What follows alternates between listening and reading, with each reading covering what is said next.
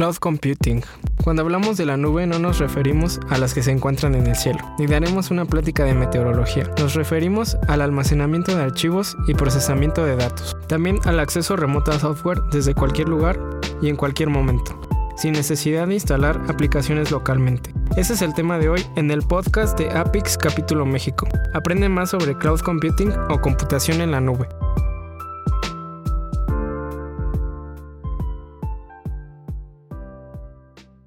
Con un software basado en la nube es más previsible el manejo de los costos. Además, el proveedor es responsable de lidiar con el mantenimiento, seguridad y el manejo de datos. Su trabajo es asegurar que el proceso sea estable e ininterrumpido para que tu organización opere sin problemas. En palabras de Mark Benioff, director ejecutivo de Salesforce, uno de los primeros en ofrecer aplicaciones de negocios en un sitio web, la nube proporciona servicio a empresas de todos los tamaños, la nube es para todo el mundo. La nube es una democracia. Existen sutiles pero importantes diferencias entre lo que era un software tradicional y lo que opera en el ambiente cloud. Te las diré a continuación. Te mencionaré dos. La primera, unos años atrás solo era posible si podías también pagar el mantenimiento de la infraestructura de los servidores necesarios. Y la segunda, Cloud Computing es una herramienta diaria, utilizada por millones de personas como tú, en sus computadoras personales, tablets o smartphones, revisando su bandeja de correo saliendo de la oficina, almacenando fotos en álbumes virtuales o escuchando música desde alguna plataforma como Apple Music o Spotify. Bueno, eso en cuanto a usuarios únicos o personales, como tú y yo. Pero en cuanto a empresas o corporaciones, aún no tienen su cabeza en las nubes. Tienen cierto escepticismo. Según Gartner, América Latina está sorprendentemente atrás del resto del mundo en la adopción de servicios cloud. Apenas 16% de los Chief Information Officer, encargado de potenciar y actualizar con las últimas tecnologías de la información, incorporando nuevos procesos y sistemas en el desarrollo y planificación de la compañía. Bueno, estábamos en que solo 16% de la región indican que ya adoptaron alguna forma de cloud service, frente a una media mundial del 23%. Y más del 59% no tiene intención de adoptar cloud en los próximos tres años, frente a un promedio mundial del 31%. ¿Qué es entonces computación en la nube? A simples rasgos, existen cuatro características que definen a la nube. Paga solo por lo que usas, por transacción, tiempo de uso, espacio utilizado, etc. Operar bajo demanda, esa es la segunda. Y la tercera, acceso vía Internet. La cuarta característica, la adquisición del servicio, espacio de almacenamiento y capacidad computacional puede ser directamente efectuada por el usuario y área de negocio, resultando muy rápida la entrega. Ahora, ¿qué razones hay para que yo vaya a la nube? Reducción de los costos de propiedad y de mantenimiento en infraestructura. Elasticidad para responder a los cambios de las necesidades de negocios. Tener mayor seguridad. Los datos almacenados en la nube pueden ser accedidos desde cualquier lugar, independientemente de la pérdida o daños de uno o más dispositivos. Colaboración. Empleados, interesados y colaboradores pueden compartir aplicaciones y documentos al mismo tiempo. Flexibilidad en la demanda. Los servicios basados en la nube pueden atender una demanda mayor de manera instantánea. Cloud Computing viene en varios sabores y formas. Los proveedores de la nube ofrecen servicios que pueden agruparse en tres categorías.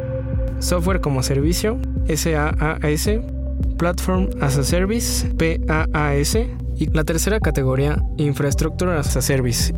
La primera categoría, Software as a Service, eh, yo creo que ya la has utilizado. Si ya has utilizado Dropbox, Google Drive o convertidores gratuitos de PDF, entonces ya sabes lo que es software para controlar el inventario, otro para controlar las flotillas, uno más para el área de compras. En el caso de software as a service, no es necesario pagar la licencia y mantener actualizado el software. El programa se encuentra en internet, no hay que tenerlo instalado, solo es necesario tener acceso a la web y así te evitas tener softwares, softwares y más softwares. La oferta de valor es mantener la estructura siempre funcionando y a disposición de los clientes. En algunas ocasiones tienen la responsabilidad en mantener los datos de sus clientes siempre seguros. ¿Cuáles son las diferencias entre empresas software como servicio y software? La diferencia está en dónde se alojan los datos de los clientes. Mientras que el software debe instalarse en un equipo propiedad del cliente, en el ambiente software as a service se accede por un navegador web, quedando los datos guardados en la nube.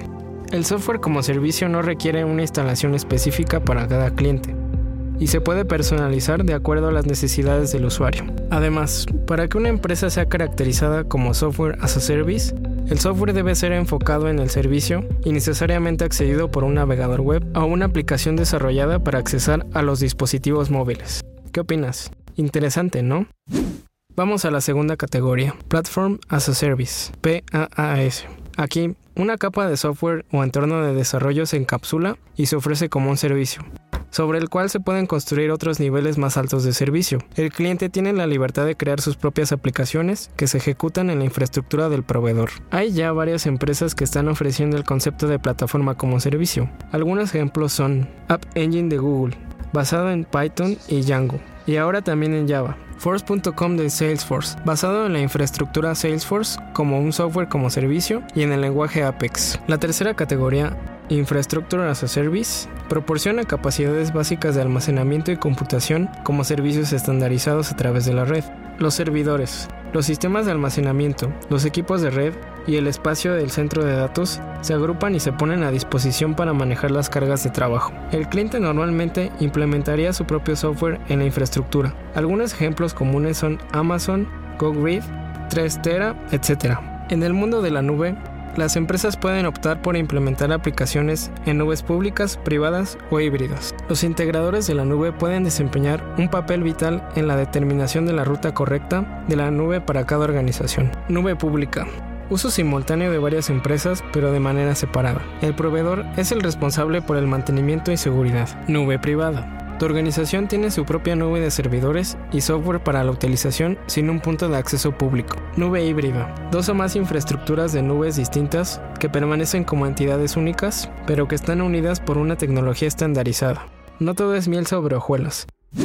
El uso de cloud computing lleva asociados distintos riesgos y amenazas que es necesario tener en cuenta, ya que la información debe permanecer siempre protegida y disponible en cualquier momento. Las amenazas dependen del tipo de servicio contratado. Enumeraremos algunas de las amenazas y riesgos. 1. Accesos no autorizados. Si tu proveedor o tú no toman conjuntamente las medidas de seguridad pertinentes, no habrá posibilidad de controlar los accesos a la información de la organización. Estos pueden provocar robo de datos, inserción de código malicioso, etc. 2. Amenazas internas. Empleados insatisfechos, que pueden provocar situaciones de riesgo si no se gestionan los permisos y privilegios de acceso. Interfaces inseguras.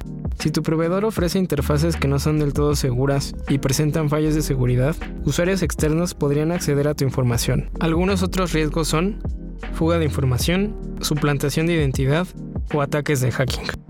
¿Qué puedes hacer ante los riesgos? Podrías terciarizar o contratar a un grupo de expertos que te asesoren si deseas hacer una mudanza a cloud computing.